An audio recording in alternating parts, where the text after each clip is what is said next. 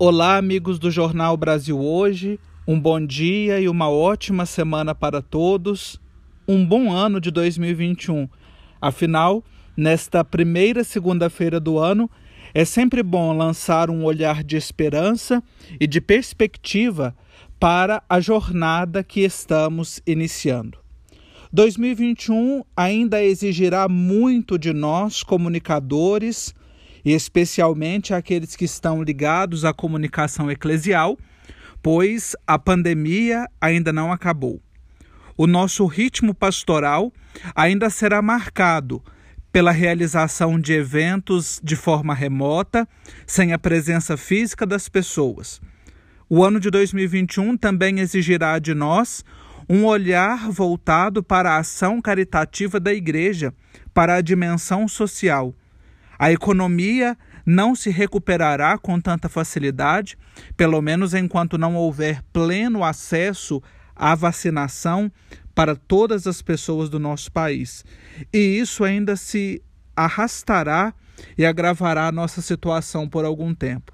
Portanto, cabe a nós darmos visibilidade às ações sociais, às ações caritativas, fazendo com que todas as pessoas tenham dignidade em sua vida e possam viver como filhos e filhas de Deus. Ainda é tempo de cuidar das pessoas, é tempo de cuidar da saúde das pessoas e comunicar este que não é apenas um dever, mas é um direito de todos nós. Na perspectiva pastoral, junto à PASCOM e aos diversos organismos de comunicação da nossa igreja, Signes Brasil, Rede Católica de Rádio, a Assessoria de Comunicação da Conferência Nacional dos Bispos do Brasil, nós temos a expectativa de realização do mutirão de comunicação de 22 a 25 de julho em Belo Horizonte.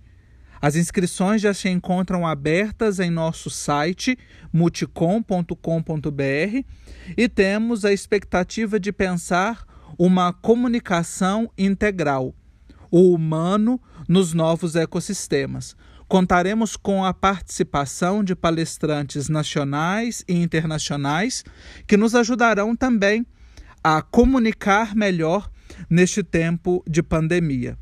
Estamos de coração abertos para viver este grande evento e certamente ele será o grande impulsionador de todas as nossas ações eclesiais.